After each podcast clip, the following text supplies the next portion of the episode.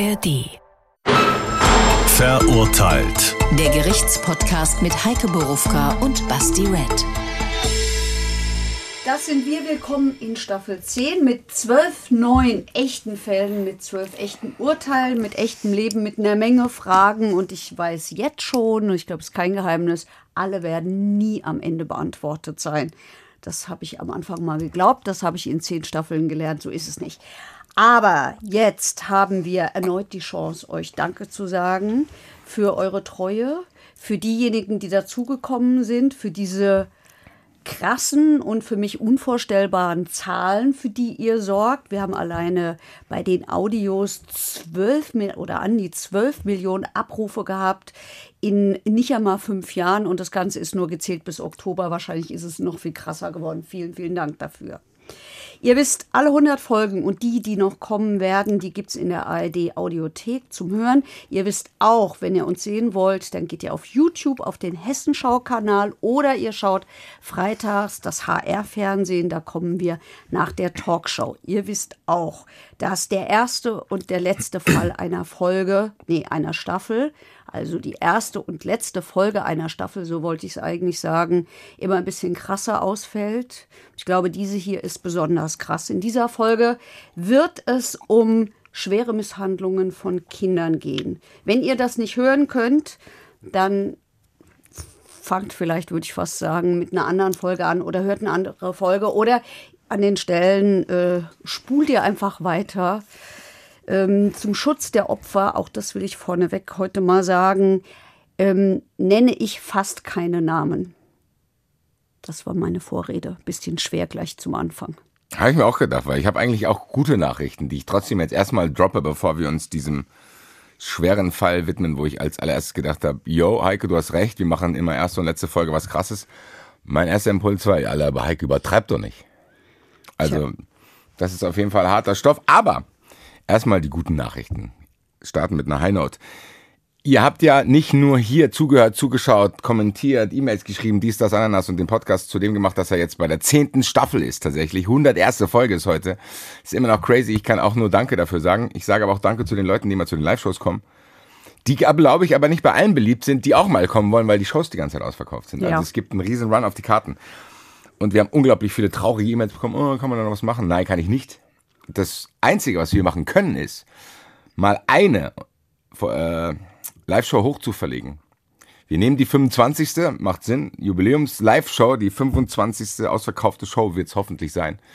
Die findet dann nicht in der Käse statt, sondern die findet im Saalbau Bornheim statt, wo es 800 Plätze gibt, statt die 200 in der Käse.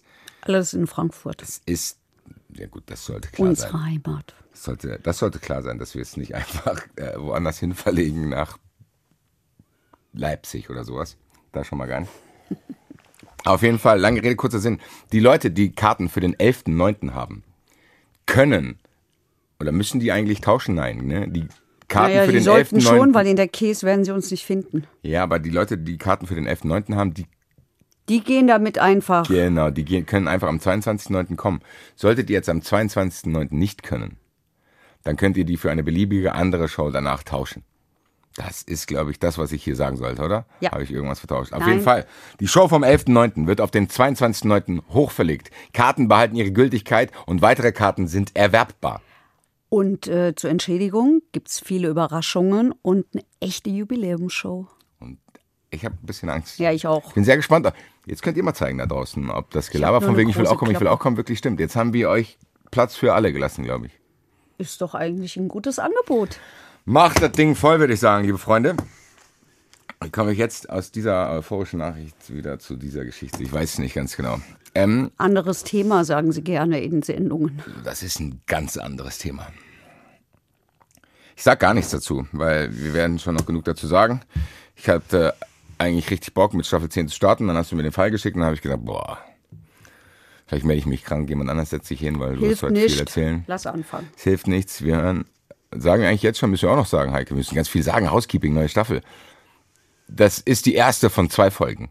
Das werdet ihr schon in eurem Podcatcher auf YouTube und sonst irgendwo gesehen haben, weil dieser Fall ist sehr komplex. Den mussten wir aufteilen, auch, glaube ich, für uns, weil es auch sehr viel auszuhalten ist, selbst wenn man nur drüber reden muss. Der Fall.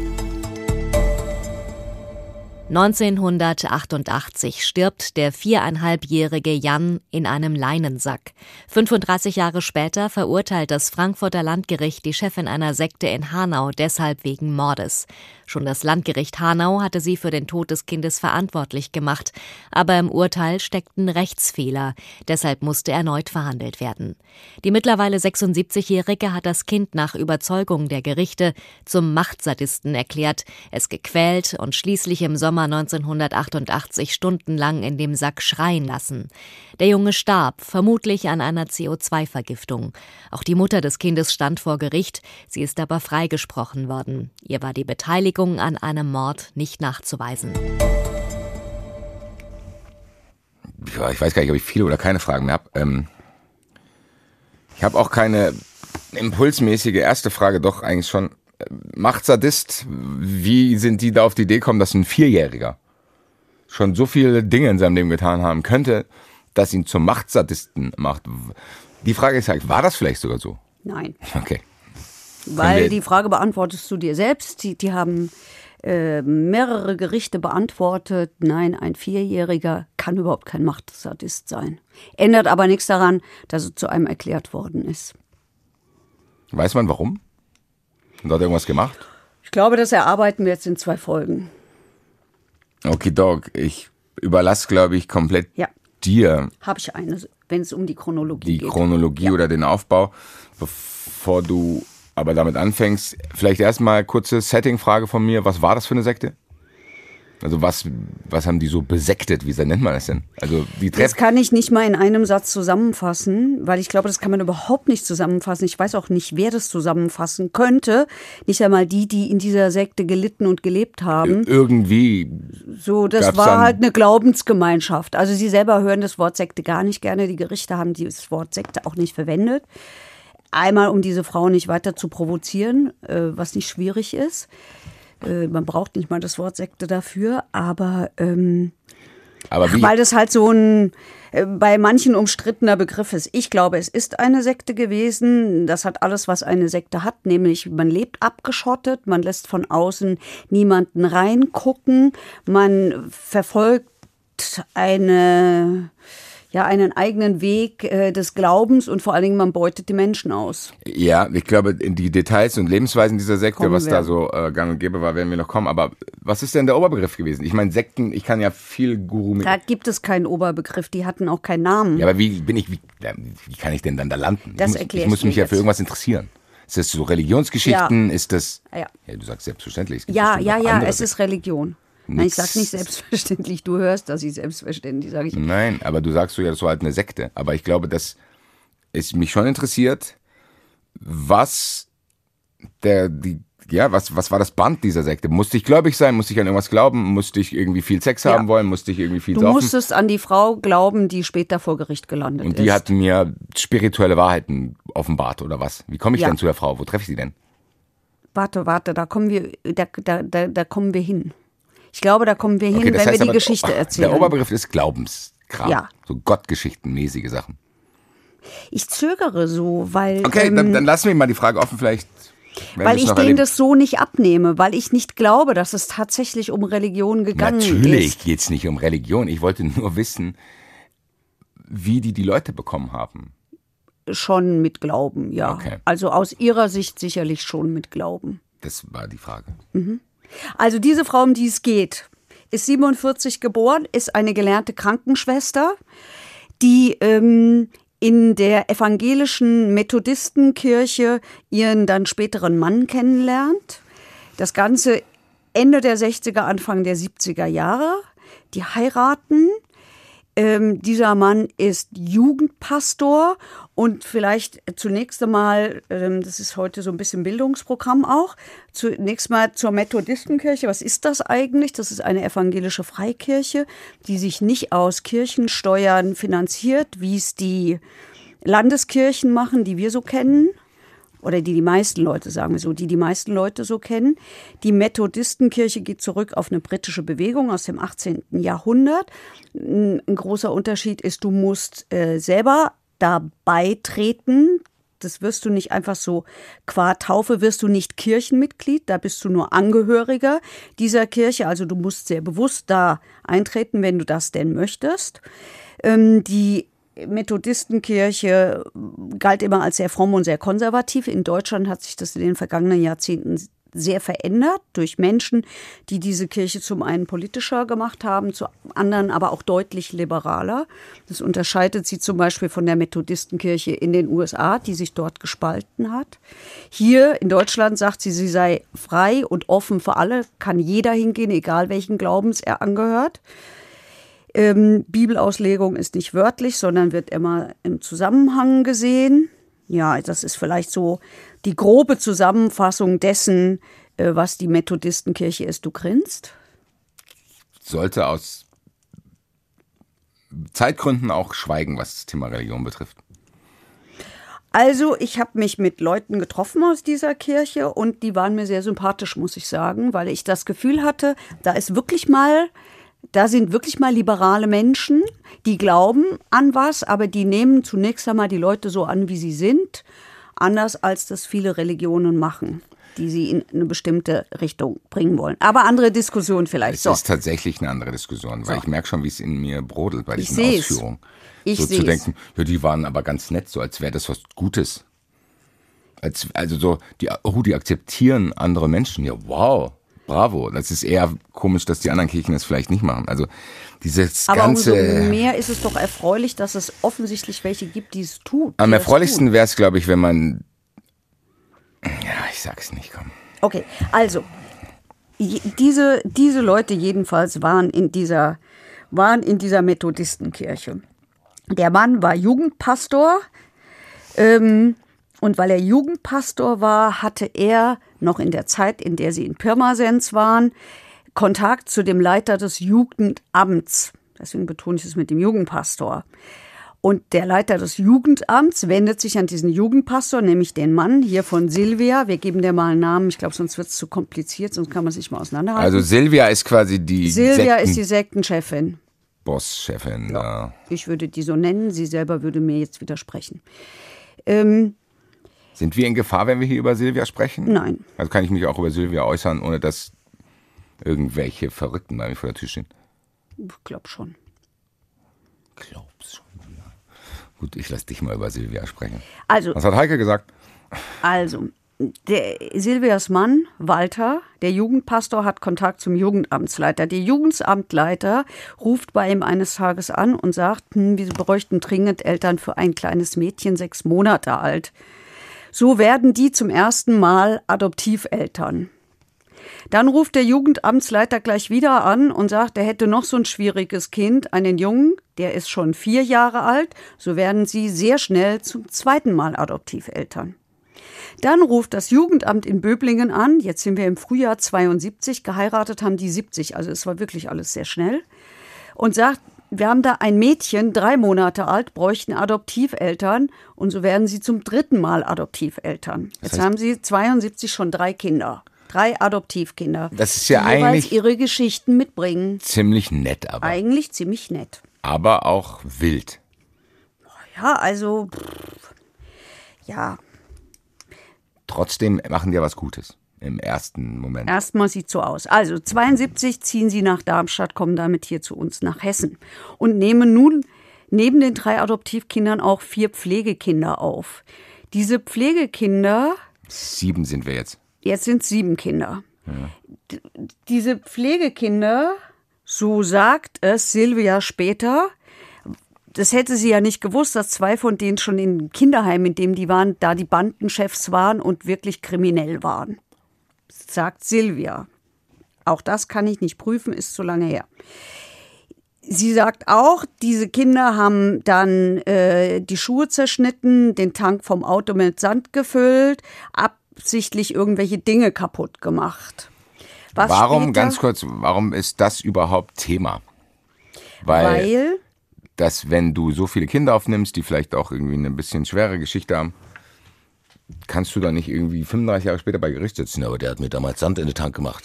Naja, vielleicht äh, können wir ihr zugutehalten, dass sie wegen Mordes vor Gericht saß und dass man da halt alles irgendwie äh, Die sitzt vor wegen Mordes vor Gericht und sagt, hier, der eine hat mir damals Sand in den Tank gemacht. Naja, die fragen, wie war es damals und dann beschreibt die, naja, guck mal, die beschreibt sich ja als eine Frau, die sich solcher schwierigen Kinder annimmt, weil sie Kinder so sehr liebt. Sie sagt, sie liebt Kinder, weil sie Kinder so sehr liebt.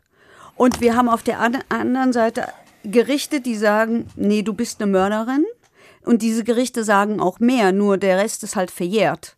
Die sagen auch, und das beginnt in dieser Zeit, so stellen es später die Gerichte fest, die Misshandlungen dieser Kinder beginnen bereits unmittelbar nachdem die in diese Familie gekommen Und wie sind. sehen die aus?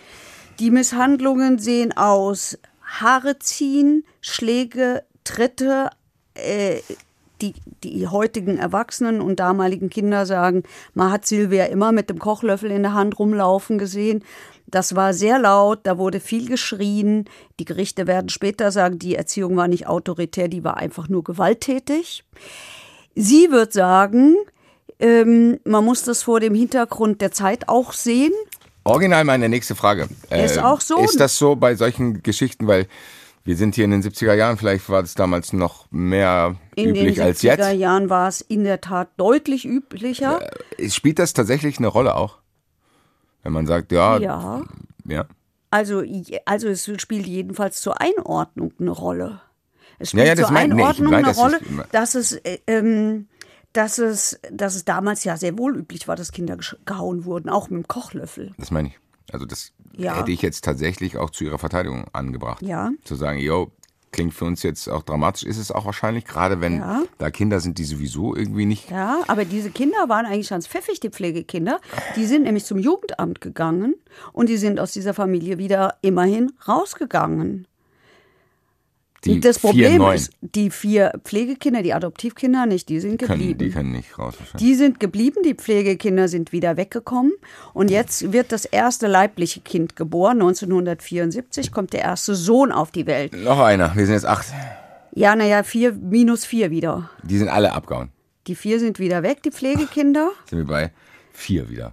Jetzt sind wir bei vier, genau. Jetzt sind wir bei drei Adoptivkindern und dem ersten leiblichen Sohn. Kindergleichung von Welt Walter kommt. und Silvia. Und ich Drei plus vier minus vier plus eins gleich vier. Das ist mal aufgeschrieben. Ja, ja, okay.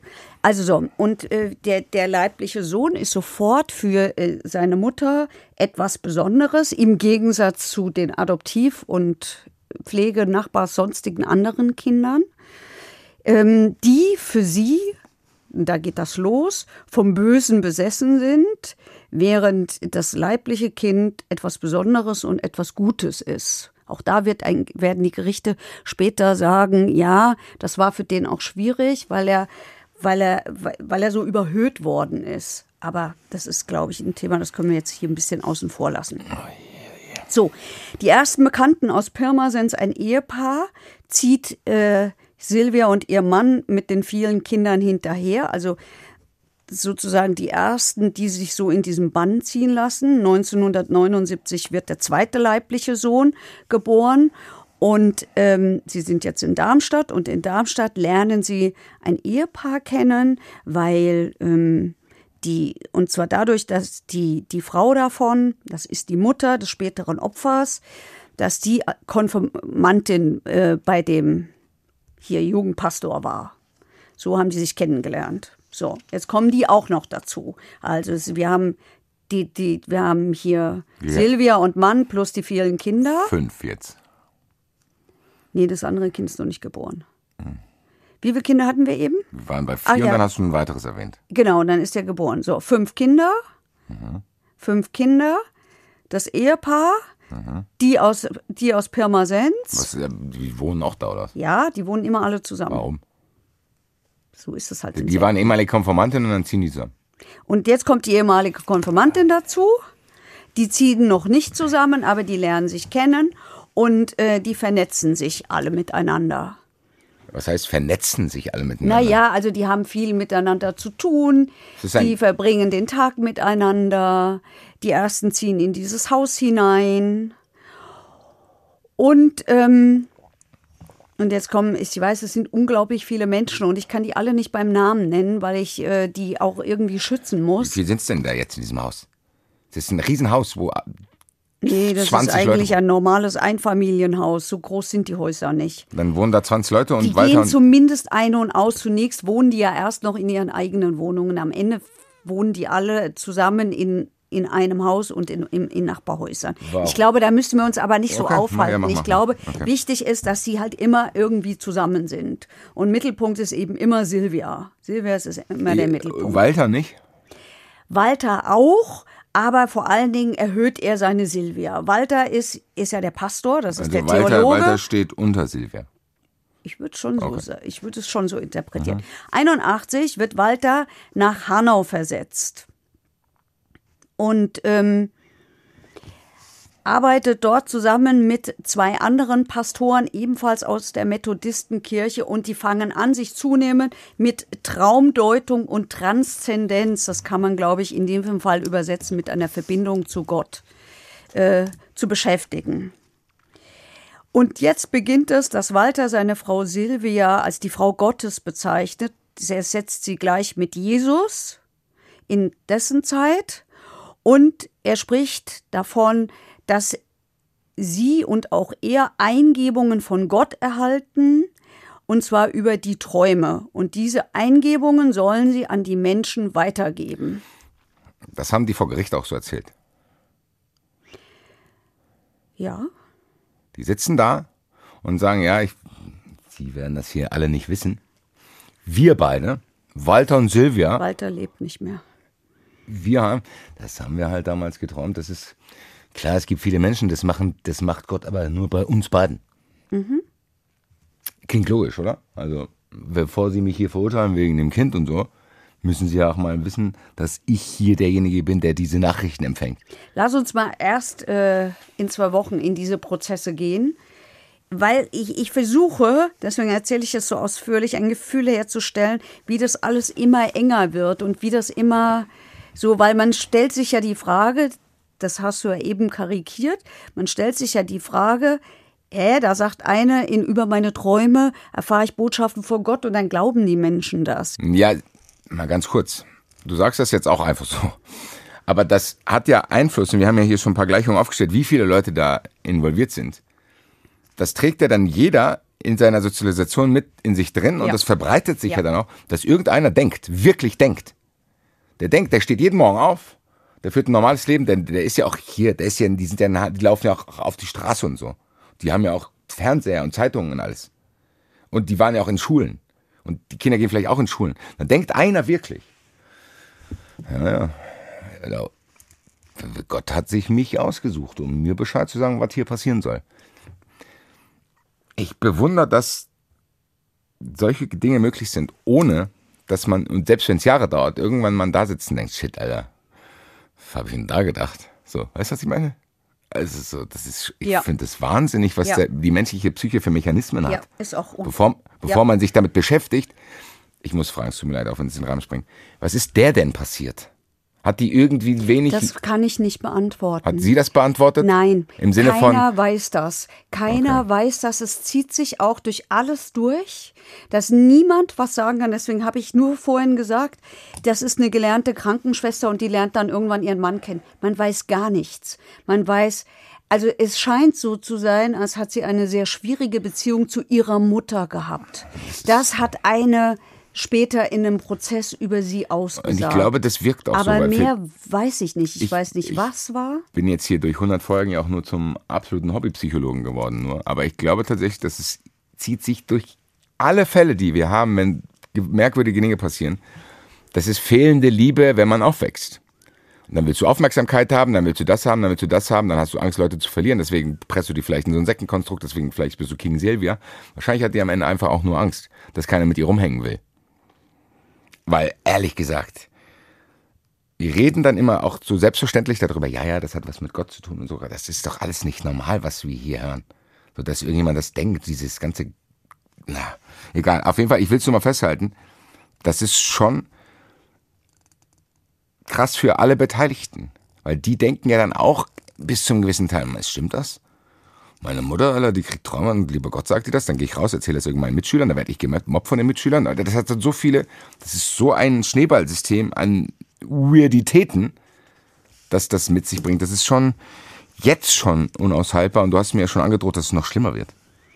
Ja, ich habe jetzt eben überlegt, ob ich einen Satz, den ich zitieren wollte, schon vorwegnehme, aber jetzt habe ich mich gerade dagegen entschieden. Der das eigentlich ganz gut, der ganz gut darauf reagiert oder ich nehme doch vorweg. Das sind die besten, einer wollte ich der, gerade sagen. Heike, einer der, ich einer der leiblichen, einer der leiblichen Söhne hat gesagt, ich habe heute noch kein Gefühl für Werte. Also der weiß nicht, was richtig und falsch ist, weil er es nämlich nicht gelernt hat.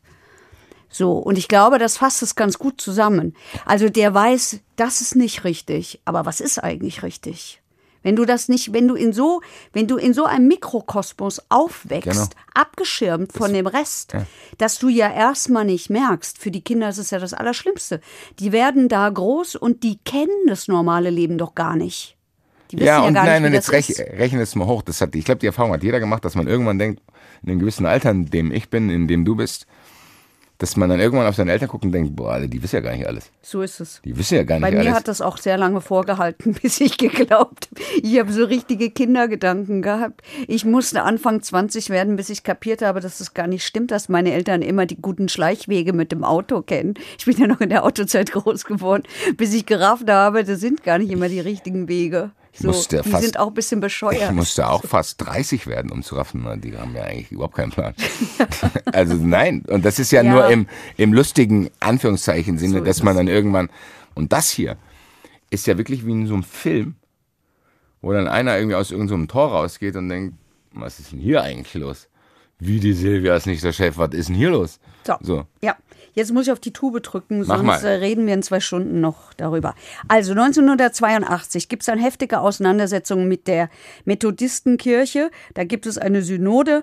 Auf dieser Synode wollen Walter und seine zwei Pfarrerskollegen, nee, Pfarrer heißen die nicht, Pastorkollegen, Synode Ähm, ist was? Ich muss fragen. ach, das ist so eine Zusammenkunft der quasi, du erwischst mich auf dem falschen Fuß, der quasi Abteilungen dieser Kirche. Das Bistum sowieso und das Bistum sowieso und das Bistum sowieso, ohne dass ich weiß, ob das bei der Methodistenkirche Bistum heißt. Ich glaube, es heißt da auch so. Die, die, treffen Kirchen sind aufgeteilt. Die treffen sich jedenfalls und hier äh, Walter und seine Kollegen wollen den Leuten halt ihre Erkenntnisse, ihren, ihre Idee von Umgang mit Menschen, ihre neue Form der Frömmigkeit nahebringen, wollen sagen, ähm, dass äh, sie eben Aufträge von Gott über die Träume von Silvia ähm, erfahren, Silvia die Stellvertreterin Gottes auf Erden ist und dass eigentlich Jesus keine Rolle mehr spielt. Das klingt jetzt ein bisschen überzogen, aber tatsächlich, glaube ich, war es so. Das führt überraschenderweise zum Zerwürfnis und das führt letztlich dazu, dass diese Pastoren die Methodistenkirche verlassen. Da weiß ich gar nicht, ob das so richtig gut ist, weil jetzt guckt halt einfach niemand mehr drauf. Der eine äh, Sohn, der jüngere Sohn, hat gesagt, meine Mutter war Jesus 2.0, die verbesserte Version von Jesus. So hat er es immer gelernt. Der ältere Sohn hat gesagt, das einzige Gesetz, was es gab, das war meine Mutter. Zu dieser Frage, wie sind die groß geworden? Und äh, sie sind eben auch damit groß geworden, dass die Adoptivkinder viel weniger wert waren als sie. Diese Frau hat eigentlich ganz simpel aufgeteilt in das Dunkle und das Gute, also das Böse und das Gute. Äh, Das Gute steckte in den leiblichen Kindern, äh, das Böse steckte und das Dunkle oder die dunklen Mächte steckten in den Adoptivkindern und das hatte schreckliche Folgen. Das hatte zur Folge unter anderem, dass diese Kinder in ihren Zimmern eingesperrt wurden dass sie nur raus durften, wenn sie mal auf die Toilette mussten. Über Nacht haben sie Eimer in die Zimmer bekommen, die sie selber am nächsten Morgen sauber machen mussten. Also da, äh, glaube ich, kann man sehen, welche Demütigungen damit auch einhergegangen sind. Es gab Essensentzug, wenn was falsch gemacht wurde. Es gab jede Menge Ausgrenzungen. Es gab, wie Sie vor Gericht beschrieben haben, Prügelorgien, extreme Gewaltausbrüche. Ähm, der eine, der eine äh, der leiblichen Söhne hat vor Gericht gesagt, für ihn war mit das Allerschlimmste, dass er den Adoptivgeschwistern, dass die immer geklopft haben und dann hat er sie rausgelassen, wenn die zur Toilette mussten tagsüber. Und dann musste er sie wieder einsperren und es sei für ihn ganz furchtbar gewesen, dass er seine Geschwister da einsperren musste und er quasi äh, diese Verantwortung hat übernehmen müssen.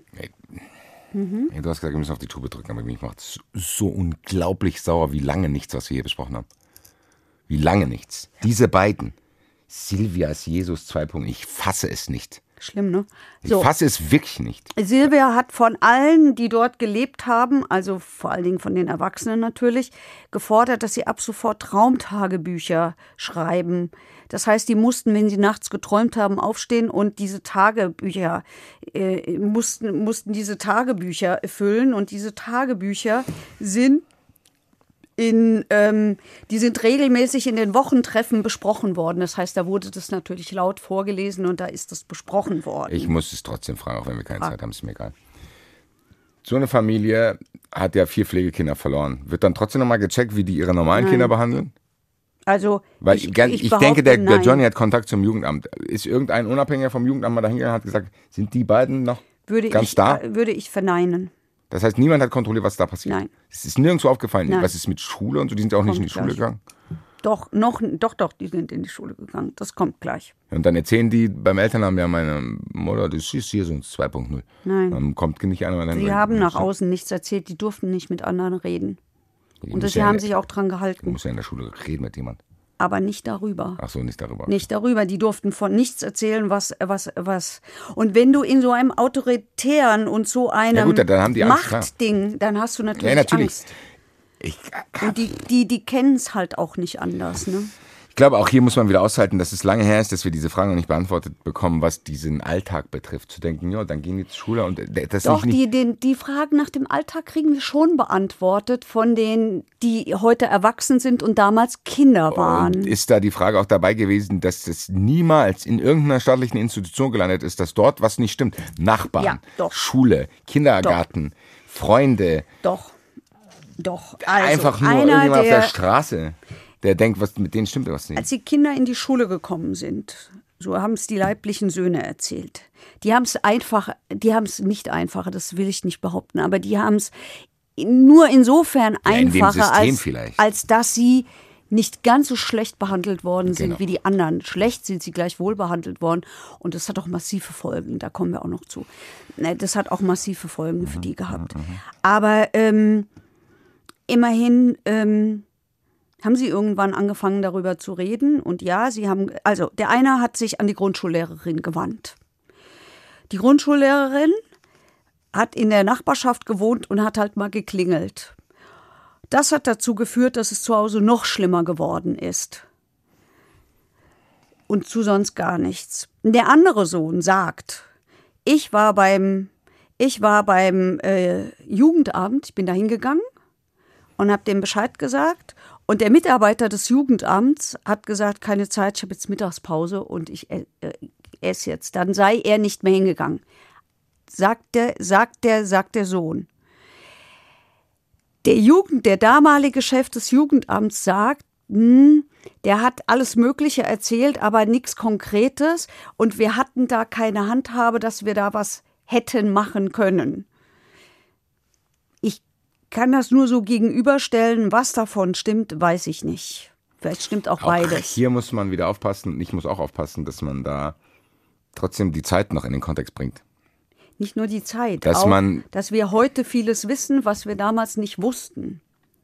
Was die damals nicht wussten. Was So. die damals vielleicht auch dann nicht so schlimm fanden, wie wir es heute schlimm finden würden. Also wenn Das ich, kann auch sein. also wenn ein Jugendamt mir heute erzählen würde, also wir hatten da keine Handhabe, dann würde ich sagen, habt ihr so alle, natürlich, dann mache ich das. Vielleicht ist damals unter den damaligen Verhältnissen zum Beispiel dann Gewalt und so noch kein Grund gewesen, Kinder aus der Familie rauszuholen. Also jedenfalls Vielleicht keine, haben sich keine, keine Ohrfeigen und keine Schläge mit dem Kochlöffel. Ja, vielleicht haben sich einfach da auch Maßstäbe geändert, Also, wie Kinder aufwachsen sollten. An sowas habe ich auch Erinnerungen. ja, So, also ich so. komme ja auch aus einer Zeit, wo man noch mit dem Kochlöffel gehauen hat und wo es natürlich Ohrfeigen gab. Also ich sage natürlich deshalb, weil ich kenne es um mich herum. Gibt's auch heute noch in anderen Bereichen. Ja, Nein. nur heute. Nein, aber siehst du, aber Heiko, dann, das das, aber dann reden wir doch über eine Gesellschaft, die dann natürlich auch das Jugendamt mit beeinflusst, wo man dann halt vielleicht eine, eine höhere Eingriffsschwelle hat, als es heute der Fall wäre. Ja. So, das ist ja, ich, weil ich wollte gerade irgendwie auf diesen Jugendmitarbeit, ja, mit, äh, Jugendamt-Mitarbeiter losgehen, aber wahrscheinlich ist das halt auch der Zeit geschuldet. Und das muss man halt, glaube ich, aushalten. Und ich weiß nicht. Also Silvia jedenfalls beginnt sich nun mit Psychologie zu beschäftigen.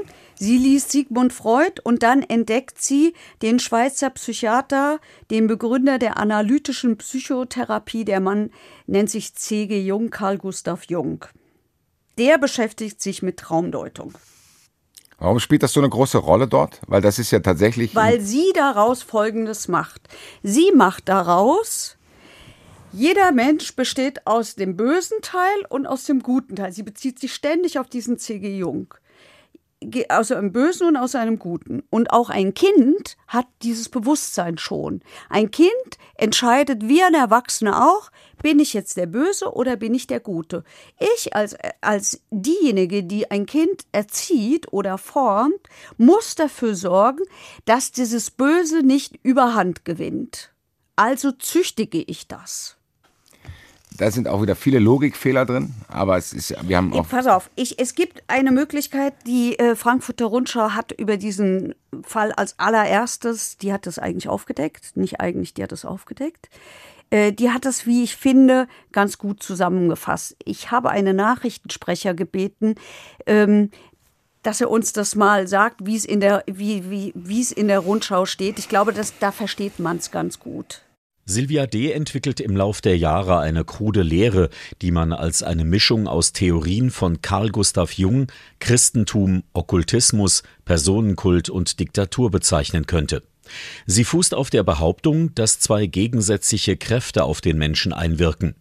Auf der einen Seite der mit D verbundene große Gott, der Alte und Alterchen, auf der anderen Seite die Dunklen, Wer auf D und die Botschaften ihrer Traumdeutung höre, brauche sich nicht zu fürchten, werde Sinn und Erfüllung finden.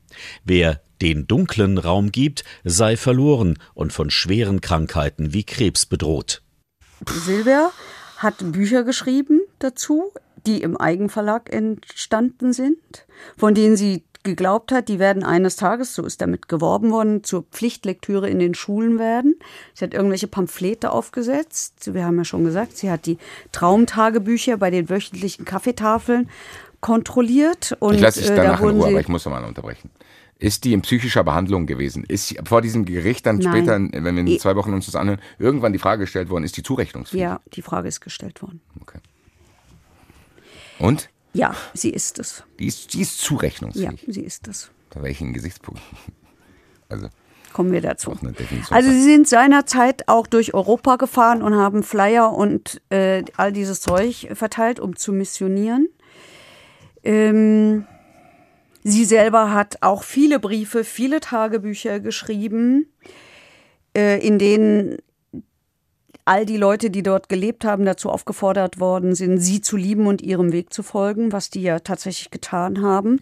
Sie hat irgendwann mal einen Traum gehabt, äh, dass eine russische Invasion bevorsteht. Daraufhin ist die ganze Familie samt der Kinder äh, durch die Gegend gefahren bis nach Gibraltar und dann irgendwann zurückgekehrt, weil die Russen halt dann doch nicht gekommen sind. Walter hat währenddessen ähm, ab und zu mal Geld verdient als freier Redner bei Trauerfeiern. Er war ja kein Pastor mehr, aber ansonsten hat er vor allen Dingen all diejenigen, also die Erwachsenen, dazu angehalten, für den Alten, wir haben es ja eben schon in dem Rundschauartikel gehört, Gott heißt bei den Alter oder Alterchen, für den Alten oder Alterchen ähm, Geld zu sparen. Er hat die Kontovollmachten der Leute bekommen.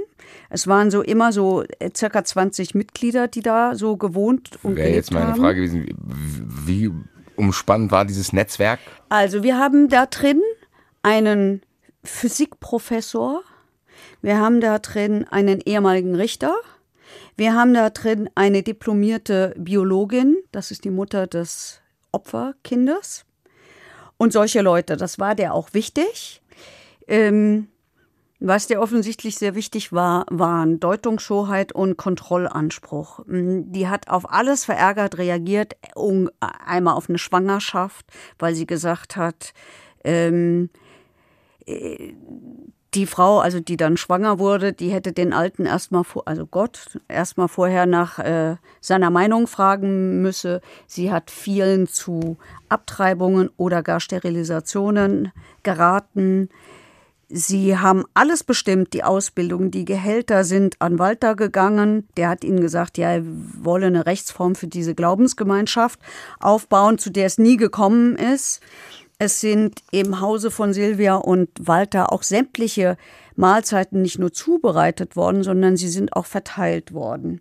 Die damaligen Kinder und heutigen Erwachsenen erzählen, dass sie vor allen Dingen auf den Markt gegangen sind. Immer am Ende, wenn der Markt geschlossen hat, sind sie hingegangen, haben die Reste eingesammelt, dass sie äh, niemals wirklich frisches, gutes Zeug bekommen haben, sondern ähm, dass sie sich erinnern, dass der Schimmel vom Brot halt abgeschnitten wurde und der Rest ist noch gegessen worden.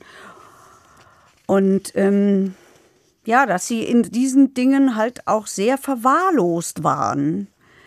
Ich würde sagen, jetzt kommen wir äh, mal zu dem Entscheidenden, worum es dann in den Prozessen gegangen ist, weil alles andere hm, können wir moralisch verurteilen, aber es war jedenfalls strafrechtlich ja nicht mehr zu verfolgen, weil verjährt. Und das Einzige, was nicht verjährt, ist Mord. Am 12.12.83 jedenfalls wird Jan geboren. Seine Mutter, die ist damals 22 Jahre alt. Und das spielt, glaube ich, äh, bei diesem Kind tatsächlich eine Rolle. Der wird zunächst mal zwei Jahre lang von seinen Großtanten betreut. Silvia sagt später, da wird er behandelt wie das goldene Kalb. Und äh, sie meinte ihm, das austreiben zu müssen.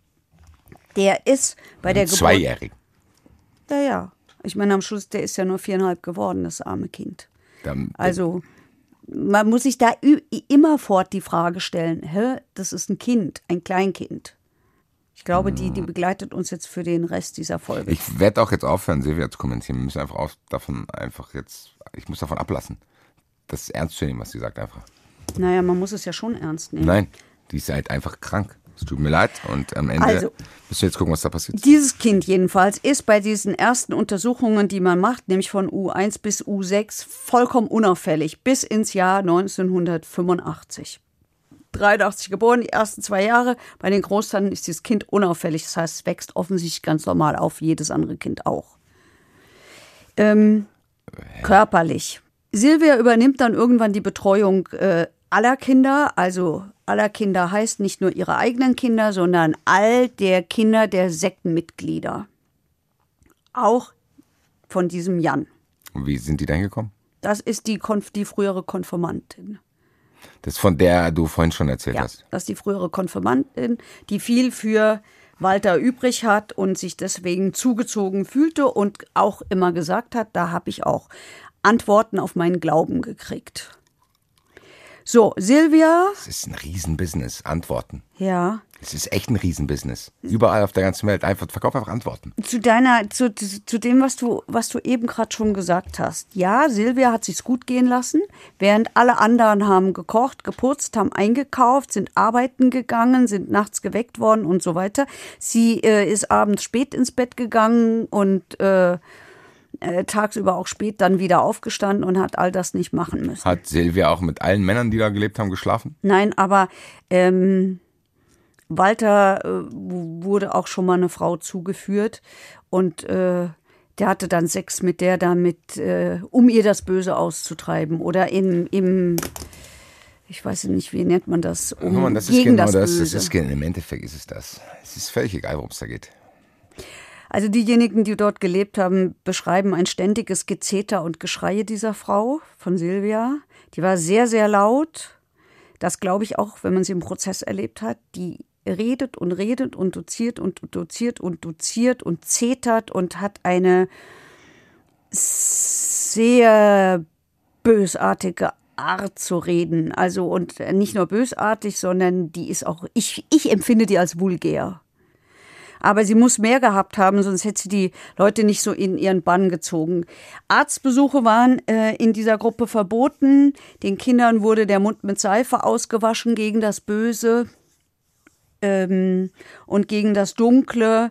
die sind ständig Gefahr gelaufen, Ärger zu bekommen, Ohrfeigen zu bekommen und durften nichts auf, wie die nicht leiblichen Kinder sagen mussten, durften nichts auf Tante Silvia kommen lassen. Es hat arrangierte Ehen gegeben, ich habe schon gesagt, die, die sind alle von der Außenwelt abgeschirmt worden.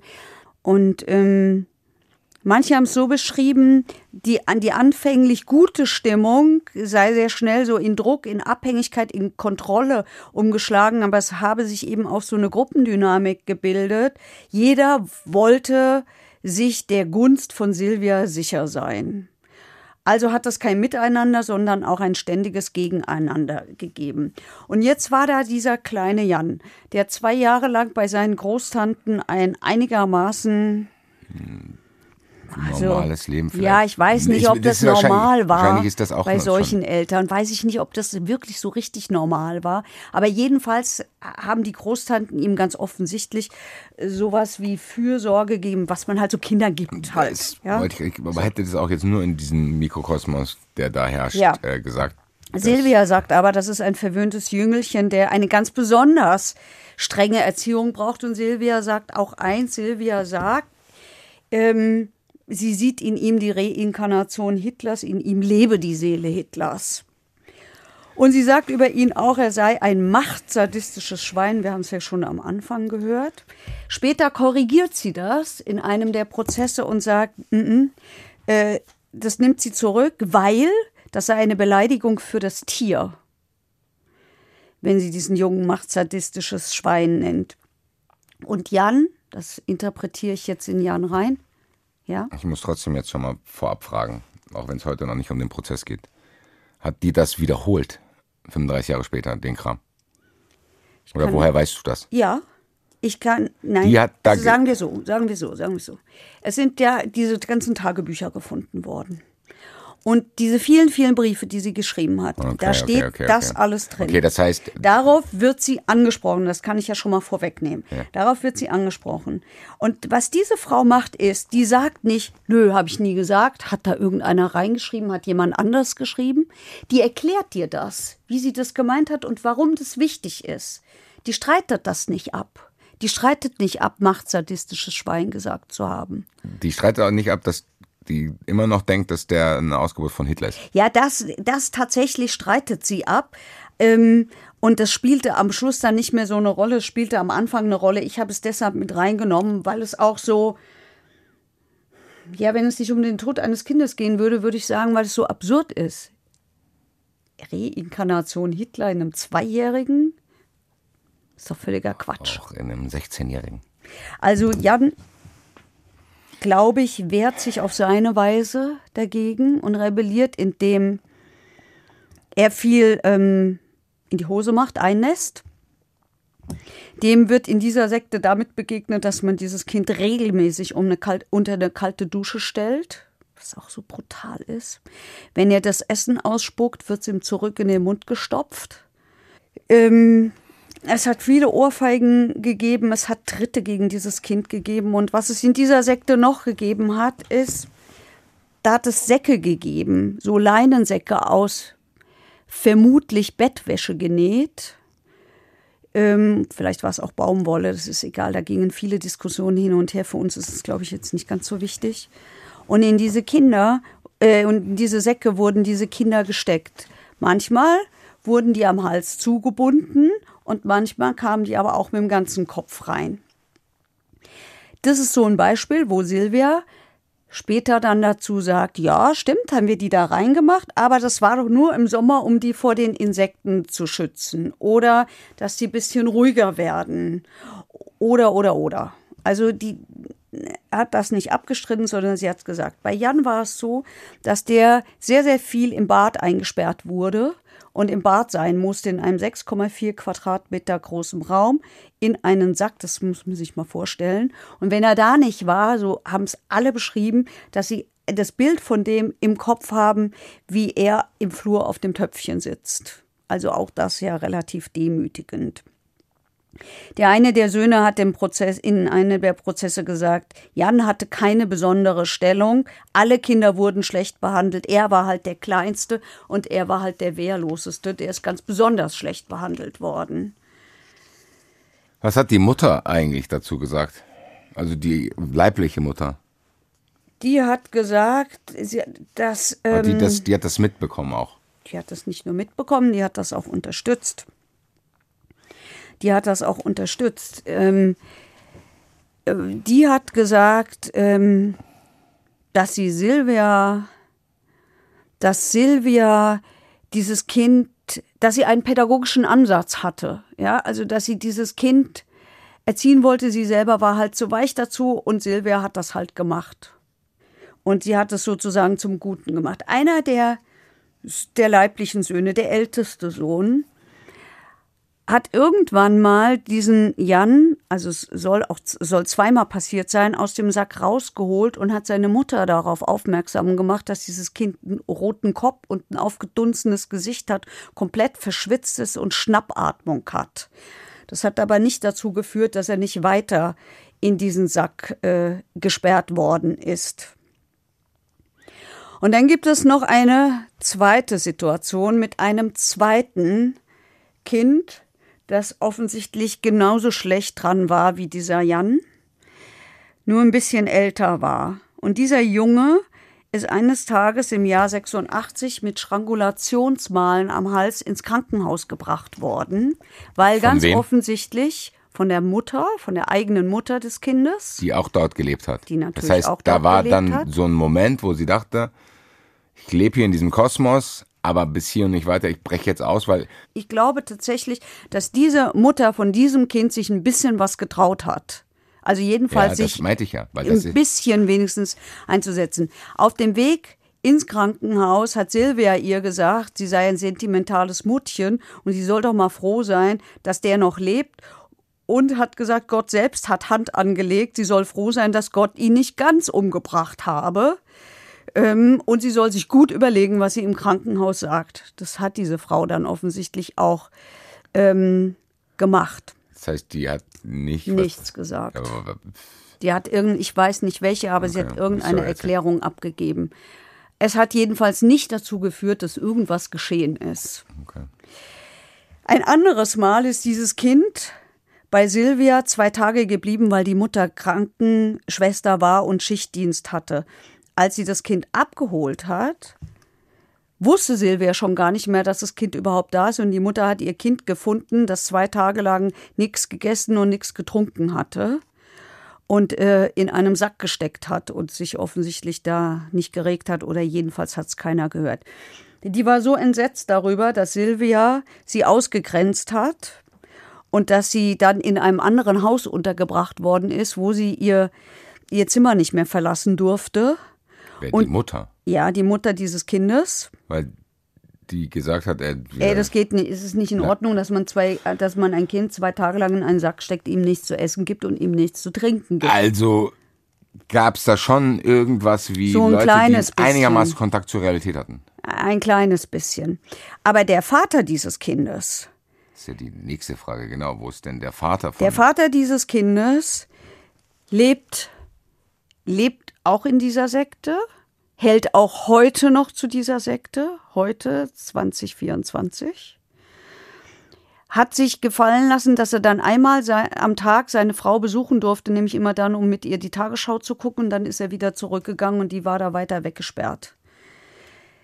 Eine zweite Frau ist ebenfalls ausgegrenzt worden, weil die sich beschwert hat, weil über sie hinweg entschieden wurde, äh, dass die zusammen nach Amerika gehen sollen. Die ist ebenfalls weggesperrt worden.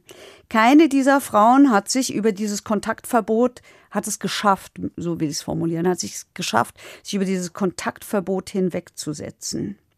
Die wurden da gefangen gehalten. Die wurden, ja, ich würde das schon so nennen.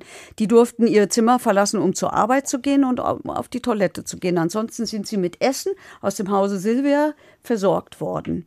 In einem Fall durfte der Mann zur Tagesschau kommen und musste dann aber wieder zurückkehren. Wahnsinn, immer noch. Dass da nicht irgendwann so ein Moment gekommen ist, wo das reale Leben diese Geschichte auflöst. Nee, Da ist ein Postbote oder irgendwas. nee. Nee. Das ist schon krass. Ja. Weil ich warte die ganze Zeit auf die. Ich, na, ich weiß nicht, ob du das kennst. Die Mutter von Jan schreibt 1987 in ihr Tagebuch, dass ihr Kind ein schlimmer Machtklotz sei. Und dass der immer noch mit keinem redet, der hat sich nämlich einfach geweigert, mit den Leuten zu reden. Der hat halt nicht geredet oder geschrien. Ja. Das so, weil viel mehr Methoden haben so kleine Kinder ja Was nicht. soll der auch machen? Richtig. Der hat sich wahrscheinlich gedacht, habt ihr sie noch alle? Ja. Die Mutter schreibt in ihr Tagebuch, er hält an seiner Falschheit und an seiner Gemeinheit fest.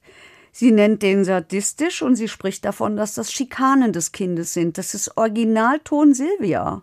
So, also so genau das sieht die in Kindern.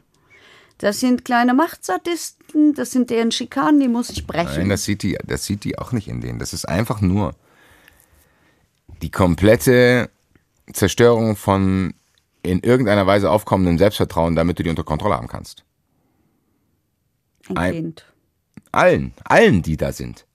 Allen, die da sind. Du erzählst jeden den ganzen Tag, wie beschissen die sind, damit du die bei dir halten kannst, weil die irgendwann anfangen zu denken, dass sie wirklich beschissen sind. Ja, ja. So, das ist einfach das, weil sie wahrscheinlich irgendwann mal von irgendjemandem verlassen wurde oder auch in der Kindheit traumatische Erfahrungen gemacht hat und das jetzt einfach weiterträgt. Das ist ja Textbook-Psychopathin. 1986 geht die Mutter mit Jan zur U7-Untersuchung zur Kinderärztin und die Kinderärztin sagt, Jan ist besorgniserregend dünn. Der hat nämlich abgenommen. Äh, hängt ja auch in irgendwelchen Säcken rum und kriegt nichts zu essen. Der kriegt nichts zu essen, ja, oder er weigert sich zu essen und dann kriegt das halt irgendwie reingestopft. Wahrscheinlich erbricht er sich, ich weiß es nicht.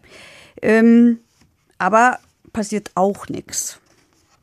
Hätte, könnte man ja auch mal auf die Idee kommen zu sagen, Mensch, Ärztin. Aber vielleicht ist man hinterher auch viel schlauer. Wir Klar. wissen halt heute viel mehr. Vielleicht Das- hat die Ärztin der Mutter gesagt, ist besorgniserregend dünn und die hat den Eindruck gemacht, oh ja, da kümmere ich mich drum, weil es war die letzte Untersuchung, die es in dieser Art gab. Ähm, jetzt ist es ja so, der Junge war dann irgendwann viereinhalb Jahre, wurde immer älter, war dann viereinhalb Jahre alt.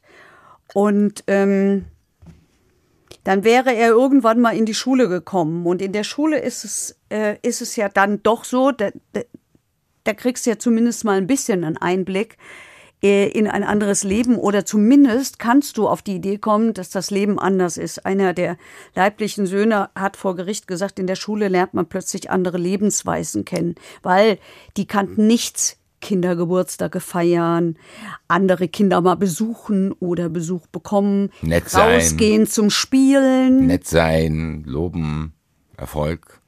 lauter so Sachen. Äh, der hat auch gesagt, ich weiß bis heute nicht, was regelkonformes Verhalten ist. Das ist der Satz, den ich da vorhin gesucht habe. So, weil er es halt einfach nicht gelernt hat. Jetzt kommen wir zum 17.08.1988. Das ist der Todestag von Jan. Am Abend vorher haben die zusammen gegessen. Jan kommt wieder in diesen komischen Sack rein. Diesmal wird er unterhalb des Kopfes zugezogen. Er wird ins Bad auf so eine Matratze zum Schlafen gelegt, was ja auch schon was ist, wo sich einfach irgendwie In dem Sack. ja in, ins Bad. Also das ist eine Matratze ins Bad gelegt worden, dann ist er in den Sack gesteckt worden, dann hat man den da abgelegt. Ja. Ich halte das nicht mehr aus hier. Und ich habe mich heute echt zurückgehalten, weil ich wusste, wir haben Zeitdruck. Aber ich könnte hier diese Mikros durch den Raum werfen, ehrlich gesagt. Nächster Morgen 9 Uhr. Die leiblichen Söhne haben Ferien, sitzen oben in diesem Haus in ihrem Zimmer und spielen Risiko. Die Mutter geht gegen neun, Die dieses- Risiko, das Spiel, was man schon immer kennt. geht gegen neun. Erstmal einen Jakuzien angreifen. Also die Mutter äh, geht gegen 9 Uhr morgens ins Bad zu dem Jungen in diesem Sack und fragt ihn, ob er eingenässt habe. Das verneint er. Sie fragt nochmal, er sagt wieder nein.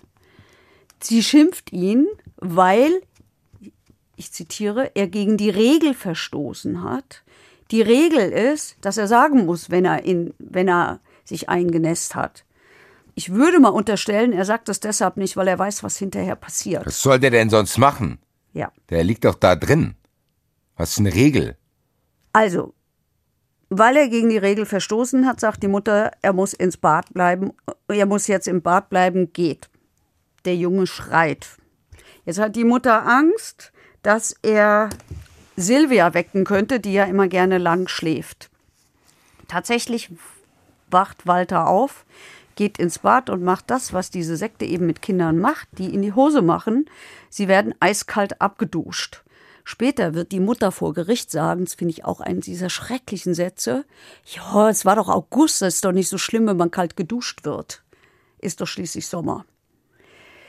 Die Mutter hat das noch vor Gericht gesagt. Ja. Die Mutter, die leibliche Mutter oder Silvia? Ja, nein, die leibliche Mutter. Die ist immer noch in diesem Mindset, dass das alles teilweise okay war, was sie gemacht haben. Glaub Die Mutter. Schon. Ja, glaube ich. Ich interpretiere das so. Deswegen habe ich mir diesen Satz so Die gemerkt. Mutter. Ja. Jedenfalls sagt die Mutter zu Walter, heute ist er noch verrückter als sonst. Dann verbringt die Mutter den Nachmittag zusammen mit ihrem Kind, scheint irgendwie einigermaßen friedlich zu sein. Mittags um 12.30 Uhr gibt's Haferflocken. Die Mutter sagt, Jan war wieder sehr störrisch und angeblich, das ist aber nicht das weiß ich nicht, ob es so war. Es gibt Zeugenaussagen, wonach sie den, wie die das nennen, gestopft hat. Der will nichts essen, spuckt's aus, dann geht's halt zurück. Dann muss es das Kind wieder Mittagsschlaf machen und für den Mittagsschlaf wird er in den Sack gesteckt. Die legt den schreienden Jan mit dem Sack wieder ins Bad. Und dann scheint es so zu sein, dass Silvia nochmal kontrolliert ist der, steckt der auch richtig im Sack und stellt fest, oh, der Kopf guckt ja noch raus und steckt den Kopf auch noch mit in den Sack und äh, schnürt ihn über dem Kopf zu. Sie sagt, das stimmt nicht. Das Gericht sagt, stimmt schon. Dann geht die Mutter zusammen mit Walter auf den Wochenmarkt, weil der schließt und dann gehen sie wieder da die Lebensmittel einsammeln. Zu Hause sind die Jungs, die Risiko spielen und Silvia ist da. Jan schreit. Der eine Sohn kommt runter, entweder weil er vielleicht wieder ähm, dieses Kind retten will, der hat ihn ja schon mal so aufgedunsen, aufgefunden, oder vielleicht ist er auch nur neugierig, man weiß es nicht. Es spielt deshalb eine Rolle, äh, weil man ja hinterher feststellen musste, was ist da eigentlich wann wie passiert. Also jedenfalls beruhigt sich Jan nicht. Silvia geht mehrmals ins Bad, schließt dann Fenster und Türen, sagt zu diesem Kind, jetzt kannst du das Schaugebrüll lassen. Alle sind fort zum Markt. Ich gehe jetzt raus in den Garten und dich hört keiner. Das bestreitet sie auch nicht. Sie hatte extra, wie sie sagt, laute Holzschuhe an, damit er auch hört, dass sie wirklich weggeht, schlägt diese Tür laut zu, damit er auch hört, dass sie raus ist. Und irgendwann sei dann Ruhe gewesen. Woher weiß man das? Weil sie das auch in Briefen und Tagebüchern aufgeschrieben hat. Die Mutter hat es auch aufgeschrieben. Später dann. Nachmittags, so um 14 Uhr, kurz nach zwei, kommen die Mutter zusammen ähm, mit Walter vom Markt zurück. Und Silvia holt die Mutter noch bevor sie ins Haus geht zu sich und sagt, sie soll nicht traurig sein, der Alte habe Jan zu, zu sich geholt. Das spielt eine große Rolle. Warum sagt die das jetzt an dieser Stelle schon? Weil Walter geht ins Bad, stellt fest, dass das Kind im Schlafsack ist leblos, macht Wiederbelebungsversuche. Die leiblichen Söhne erzählen, dass sie zwei Erinnerungen noch daran haben, nämlich, dass der Vater diesen Jungen wieder versucht hat wiederzubeleben und dass er Erbrochenes im Vollbart hatte. Es kommen der Notarzt, es kommen Sanitäter. Der Notarzt schreibt in den Totenschein Erstickungstod ohne Fremdverschulden, ist an Erbrochenem erstickt. Silvia schickt ihre Söhne in ihr Zimmer. Es kommt die eine Adoptivtochter, die findet dann dieses tote Kind in ihrem Kinderzimmer, wo der hingelegt worden ist. Das ist so schrecklich alles. Ähm, ähm, ähm, ähm, ich denke, da war ein Notarzt. Ja, der hat das Kind aber auch nicht mitgenommen. Niemand hat dieses Kind mitgenommen. Keiner kommt auf die Idee, auch mal, ganz ehrlich, auch die Polizei kommt nicht auf die Idee, mal diese Kinder im Haus. Also die Kinder im Haus waren damals 14 war der eine und der andere muss so irgendwas um die 10 gewesen sein und die Tochter ist ja älter. Also die waren in einem Alter, wo man sie hätte befragen können, hier, was habt ihr denn mitgekriegt? Was war denn hier eigentlich los? Hm, das Kind ist schließlich tot. Äh, ich hat's muss aber fragen, alles nicht ich habe wahrscheinlich habe ich es falsch verstanden. Da, da kam ein Notarzt und die Polizei. Dann haben Mhm. sie gesagt, ja, der ist tot, den können sie behalten. So ungefähr. Also so kann man das, so kann man das interpretieren. Das werden die natürlich nie im Leben so gesagt haben. Nochmal, ich, ich will es wirklich nicht Die verstehen. Polizei kommt, die fragt nicht, wer im Haus war, die befragt die Kinder nicht, die dokumentiert die Auffindesituation, also wie ist dieses Kind gefunden worden, nicht. Es gibt keinerlei Ermittlungen. Hat der, hat der Junge vielleicht irgendeine Krankengeschichte? Kann ja sein, dass der irgendeine Krankheit hat. Woher weiß man das denn? Nein. Und der Notarzt fährt zurück in sein Krankenhaus, nachdem er den Tod festgestellt hat, und schreibt in seinem Krankenhaus den Totenschein. Lässt den Toten aber dort. Ja, naja, gut, ich glaube, das, das, ähm, ist, das normal? normal? Ja, das ist normal. Das heißt, wenn Tote, äh, auch äh, das weiß ich, das ist, gilt auch immer noch. Äh, Rettungswagen, so dürfen keine Toten mitnehmen. Da musst du dann einen Bestatter holen. Das große Problem ist, es, niemand ist auf die Idee gekommen, dieses Kind mal zu ob- obduzieren. Auch hier ist dann nicht der Moment eingetreten, von dem ich die ganze Zeit Hoffnung habe, dass er kommt.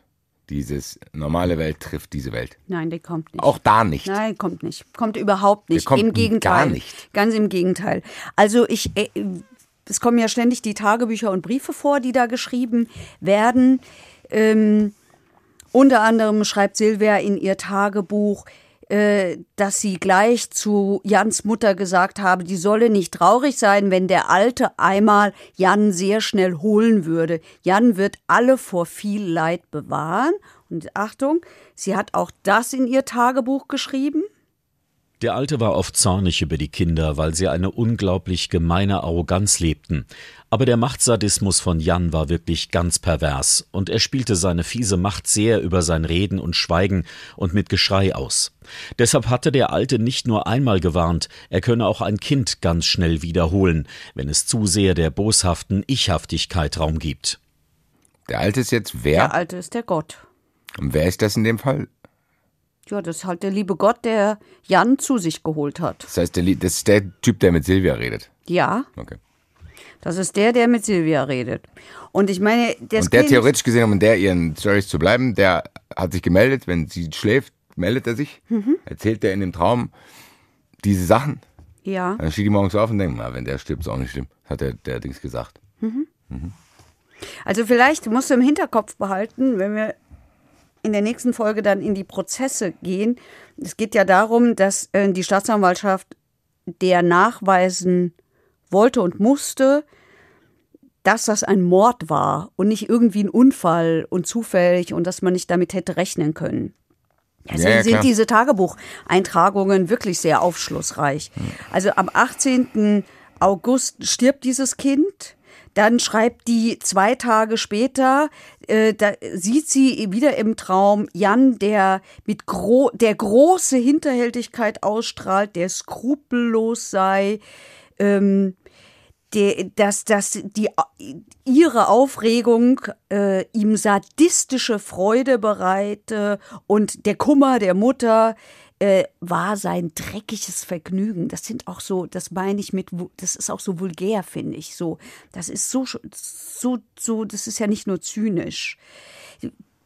Ähm, dann wird dieser Junge eine Woche später im kleinsten Kreis ohne jede Form von Trauerfeier beerdigt in dieser Und die Mutter bleibt da wohnen. ja, und da wird auch in dieser Gemeinschaft, so berichten das später dann alle, wird nicht drüber geredet. Es wird nicht über diesen Tod geredet. Auch nicht positiv, so im Sinne von Gott sei Dank ist jetzt der Hitler weg. Nee, gar nicht. Es kommt irgendwie nicht vor, aber es kommt schon vor in diesen Tagebüchern. Und zwar ähm, ungefähr so einen Monat, nachdem dieses Kind gestorben ist. Der Alte hatte vor zwei Tagen so einen Zorn auf die Boshaftigkeit von XY, dass er ihn fast geholt hätte. XY ist vor dem Alten ein äußerst boshaftiger Bursche, hinterhältig und gemein. Dann wird der Sarg neben mir abgestellt. Während ich den Deckel hebe, kommt mir der Gedanke, wer es sein könnte, den der Alte wegen seiner Gemeinheit holen muss. Mir fällt ein, XY. Er sieht Jan sehr ähnlich. Machtsadistische kleine Kinder wie Jan es war und XY es ist, sind auch innen als Seelchen tot. Es sind nur kleine materialistische Ich-Wahn-Machtkomplexe. Also da steht natürlich nicht XY, sondern da steht ein Name, den habe ich ersetzt, äh, weil dieses Kind es zum Glück überlebt hat. Also das heißt, ähm, nachdem jetzt Jan, dieser Machtsadist aus Sicht von Silvia, weg ist, geht es ja offensichtlich darum, dass das nächste Kind weg soll. Dass ihr da aus irgendwelchen Gründen im, im, im äh, Weg ist. Und auch. Das heißt, dass die der unterstellen können, dass das eine Mechanik oder ein Ablauf ist, wo man damit rechnen kann, dass sie dabei sterben. Also ganz offensichtlich, wo sie das auch, naja, mehr als das, nicht nur, wo, ja, wo sie mindestens damit rechnen, damit rechnet, dass sie sterben können. Ja, stimmt. Okay. Ja. Und ähm, auch die Mutter dieses Kindes schreibt, ein Tag nach dem Tod ihres Sohnes derartig emotionslos zum einen diesen Ablauf auf mit diesen ganzen Uhrzeiten, dann war das, dann war das und, die, und sie schreibt das. Der Alte hat Jan jetzt geholt, damit er nicht noch mehr Schuld auf sich lädt. Jan muss nun vor dem Alten über dieses und sein früheres Leben ernsthaft nachdenken. Er muss Sühne leisten für alles. Das ist doch schrecklich, oder? Das ist nicht schrecklich, das ist völlig geistkrank. Das ist nicht mal, ich, das hat gar keinen einzigen Fuß auf irgendeiner Realität. Und ich bin erschrocken, dass das für manche sogar noch Teilaspekte von einer gewissen Realität sind, so wie Teufel und Besessenheit und Exorzismus und bla. Das ist Wahnsinn, was diese Angst vor Sinnlosigkeit mit Menschen macht, dass die solche Dinge auch erfinden. So, ja, da ist ein Alter, der, der macht das schon so. Und das ist ja nicht nur, das ist ja nicht nur sie, das macht mir eigentlich. Naja, auch diese Dämonisierung eines Kindes, eines Kleinkindes, das ist mir so unvorstellbar. Mit, mit diesen entsetzlichen Folgen, dass das ja für alle hat. Also dieses Martyrium, durch das dieses Kind gehen musste, ebenso wie die Folgen, die das für alle Menschen hat, gesagt, die das, da das leben ein, und da groß geworden sind. Das ist jetzt eine harte ist. Meinung, aber wahrscheinlich ist der noch am besten dran. Der Kleine, weil er ja, das nicht. Weil der das einfach auch nicht mit sich tragen muss als. Ja. Wahrscheinlich, ich weiß es nicht. Es ist, tut mir auch leid, wenn es jetzt zu hart war, aber es ist so unvorstellbar, unaushaltbar, was du da alles beschreibst, dass wir durch dieses Gespräch hier auch nur ein Prozent erreichen, wie wir uns dem annähern. Weil immer, wenn wir diese Fälle haben, das sage ich auch oft, stell dir halt einfach mal so einen ganzen Tag vor. So, wir reden da jetzt schnell drüber, aber diese ganzen paar 30 Jahre. Aber die stehen morgens so auf. Dann die Zeit vergeht da in Echtzeit, so wie bei uns jetzt hier, und sitzen dann da. Dann wird der in den Sack gesperrt. Der liegt zwei Tage in, ist der liegt der in einem Sack. Ich habe traumatische Erinnerungen an meine Kindheit, weil mir einer mal einen Ball in die Fresse geschossen hat. Mhm. So. Da erinnere ich mich mhm. immer noch dran. So, und was soll der denn sagen? Ja. Das ist einfach, ich glaube. Der, der in diesem Sack lag, zwei Tage lang, der ist ganz weit weggegangen. Der lebt gar nicht mehr in Deutschland. Vielleicht ist es, hängt es damit zusammen, ich weiß es nicht. Ich hoffe ehrlich gesagt, dass der einigermaßen. Ich weiß es dass nicht. Er, genau. Dass er sich selber verziehen hat. Weil ich glaube, dass solche Leute sich dann auch unglaubliche Selbstvorwürfe machen, dass sie so sind, wie sie sind. Aber die Erklärung liegt da, Bruder, falls du das hier mitkriegst. Oh Gott. Hilfe, Alter. Ja. Ich ja. würde sagen, jetzt machen wir einen Schnitt. Bitte. Wir machen einen Schnitt und äh, beschäftigen uns dann in der nächsten Folge damit, was ist eigentlich nach Jans Tod so passiert. Dazu habe ich fast noch mehr Fragen, muss ich sagen. Wie kam es am Ende doch zu den Ermittlungen, sonst hätte es keine Prozesse gegeben? 35 Jahre später auch. Diesmal bleibt nicht nur ihr äh, zurück mit sehr, sehr vielen Fragen, sondern wir jetzt auch. Kann auch jetzt keine mehr stellen, weil die Zeit ist abgelaufen. Mein Zettel ist nicht leer. Mein Zettel ist, ich habe meinen Zettel fast gar nicht richtig ange... Der ist eher voller geworden heute. Aber ich habe probiert und ich hoffe, ich habe es einigermaßen geschafft, mich zurückzuhalten, weil ich hätte noch viel, viel mehr Fragen gehabt zu diesem ganzen Mikrokosmos, den wir da erleben mussten, von dem wir hören mussten. Wir entspannen uns jetzt aber im Zuschauerraum, würde ich sagen. Ja. Jingle ab. Bam, bam. Zuschauerraum. Und da Safe Space auch. Wir. Hast du das auch, wenn diese Melodie kommt? Das ist so ein, ja, so ehrlich gesagt, wollte ich jetzt, ehrlich gesagt, wollte ich jetzt erst noch was zu dem Eileen-Fall erzählen. Haben wir Safe Space, Allah. Habe ich auch, habe ich, warte, warte. Und deswegen habe ich den Zettel jetzt beiseite geschoben und heb's mir auf. Vielleicht mache ich es nächstes Mal. Vielleicht mache ich es aber auch erst übernächstes Mal, weil der ja auch nicht einfach war, der Fall, sondern wir rufen jetzt einfach Wen an? Dede, dede, dede, Klaus Drescher. Drescher? Basti Red und Heike Borufka in Folge 1 von Staffel 10. Gute. Gute. Folge 101. Aha doch. Folge 101, wir sind komplett erschöpft, weil wir uns mit einer Sekte beschäftigt haben, Oh, nämlich der in Hanau. Und die das Hanau ist da, die Sache, ja, ja. richtig schlimm. Ja. Und äh, auch wenn die Frage, die jetzt kommt, nicht ganz so, auch nicht so richtig lustig ist, aber sie ist einfacher als das, was wir gerade hatten. Es ist die Frage von Stefan H., die, der bezieht sich auf unsere Folge im Drogenrausch. Er sagt, im Prozess ist ja ein Brief von der Mutter des Angeklagten verlesen worden. Basti, Nochmal, guck, hau warte, ich muss, muss, muss kurz Basti abholen. Was Er hat vergessen, das ist der, der, der junge Mann aus Israel, der hier nach Deutschland Ah, der- gekommen ist und fast die eine der- Frau umgebracht hat. Ja, ja, ja, der, ähm, der feiern war überall und Der war feiern und äh, in diesem Brief der Mutter stand unter anderem drin, äh, dass er schon mal Drogenprobleme Jetzt hatte. erinnere ich mich wieder. Ich kann mich wieder in die Wut reinfühlen, die ich hatte, als du leugnen wolltest, dass die Mutter das völlig äh, überraschend Jetzt trifft. pass auf, dann wirst du diese Frage interessant finden.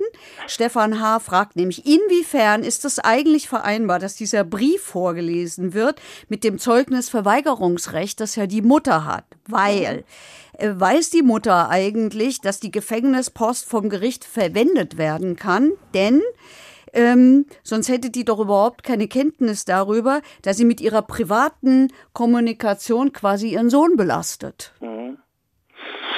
Also, ähm, grundsätzlich äh, ist es so, dass der 52 StPO, also dieses Zeugnisverweigerungsrecht, nur für Aussagen gilt. Also Aussagen, die bei der Polizei gemacht worden sind, die bei irgendwelchen äh, gerichtlichen äh, Vernehmungen gemacht worden sind. Ähm, die Frage ist dann, äh, ob eben Briefe oder Post äh, gegebenenfalls da trotzdem äh, verwendet werden kann. Üblicherweise ist es so, ähm, dass die äh, Briefkontrolle stattfindet für Untersuchungsgefangene. Ähm, Das äh, ergibt sich aus dem 119 StPO, äh, wo drin steht, dass also der Post- und Telefonverkehr überwacht werden kann. Äh, Das wird auch regelmäßig gemacht und das kriegen die auch gesagt, normalerweise die, die, die Angeklagten. Ähm, und äh, wenn dann äh, irgendjemand äh, dem schreibt, äh, dann ist der übliche Weg, wenn dem, irgendjemandem dem äh, kontrollierenden Richter oder Staatsanwalt, wenn es auf die Staatsanwaltschaft übertragen ist, ähm, das auffällt, äh, dann wird ein Beschlagnahmebeschluss gemacht, dann wird es als Beweismittel beschlagnahmt. Und das ist grundsätzlich möglich, das ergibt sich aus den Paragraphen 94 und 98 StPO. Es ist nur dann nicht möglich, wenn sich die Schriftstätte im Besitz des Zeugnisverweigerungsberechtigten befinden. Also man hätte jetzt nicht äh, bei der Mutter einen Brief des Angeklagten beschlagnahmen dürfen, weil die hätte da sagen können, da mal bitte Finger weg, da habt ihr nichts zu suchen, unabhängig jetzt mal von dem Auslandsbezug. Ja? Also wenn die jetzt in Deutschland wohnen würde, ähm, dann, dann ist so eine Beschlagnahme nicht möglich, aber Beschlagnahmen an Post, die an den Angeklagten geht, auch von Angehörigen ist jederzeit äh, möglich, die zu beschlagnahmen und dann auch zu verwerten. Ähm, das gibt Entscheidungen, die gehen bis aufs Reichsgericht zurück. Also das ist schon ewig und drei Tage so und ständige Rechtsprechung. Möglicherweise hat der Angeklagte versäumt, seine Mutter darauf hinzuweisen, dass das gelesen wird. Das kann natürlich sein, aber ähm, das ist dann sozusagen Pech. Aber ich erinnere mich, dass es in dem Fall auch nicht zu seinem Nachteil war. Das war ja das, was mich aufgeregt hat. Ja gut, also ich meine, das ist ja nochmal eine, eine andere Frage, inwieweit oder welche Schlüsse dann äh, daraus zu ziehen sind oder gezogen werden können. Ähm, kann natürlich, wenn es um so psychische Erkrankungen geht oder sowas, auch für einen Sachverständigen ein Hinweis sein, ähm, dass da eben äh, das schon länger andauert oder sowas und dann für die Frage von Schuldfähigkeit oder sowas wieder von essentieller Bedeutung sein. Okay, Doc, lass uns nicht eh noch mal in den Fall wieder reingehen. Wer sich das anhören will, kann es tun. Wie heißt es nochmal, die Im Folge? Drogenrausch. Im, heißt es nur im Drogenrausch, die Folge? Mhm. Okay. Hört euch das an, weil ich verstehe es bis heute nicht, warum da gesagt wird, das ist ihm zum ersten Mal passiert mit dem ganzen Kokain, da kann er nichts machen. Na gut, das ist eine andere Frage. Da hat entweder kann das natürlich äh, daran liegen, dass äh, er mit seinem Verteidiger da, äh, warum auch immer, äh, entweder unterschiedliche Ansichten hatte, ob das äh, einen Sinn macht, das zu, äh, zu nennen oder nicht, ja, ähm, oder auch der Verteidiger das möglicherweise gar nicht anders wusste äh, oder mh, einfach Kommunikationsprobleme zwischen den beiden waren. Das ist, weil normalerweise äh, kann sowas natürlich eine Rolle spielen, gerade wenn es um Fragen von Schuldfähigkeit und sowas geht, ja, ob, ob da eben schon entsprechende Vorerkrankungen äh, vorliegen und äh, eine gewisse Disposition für sowas vorliegt, äh, weil es natürlich dann Einfluss haben kann. Okay. Vielen Dank. Vielen Dank Bitte, bitte. und hoffentlich bis 22.09. Ja, doch, schauen wir mal. Alles klar. Dankeschön. okay, danke. Dankeschön. Ja. Tschüssi. Ciao. Ciao, ciao. Tschüss. Ich schließe das jetzt ab, weil ich den 22.09. schon erwähnt habe. Falls ihr es wieder vergessen habt, weil wir es am Anfang der Folge gesagt haben.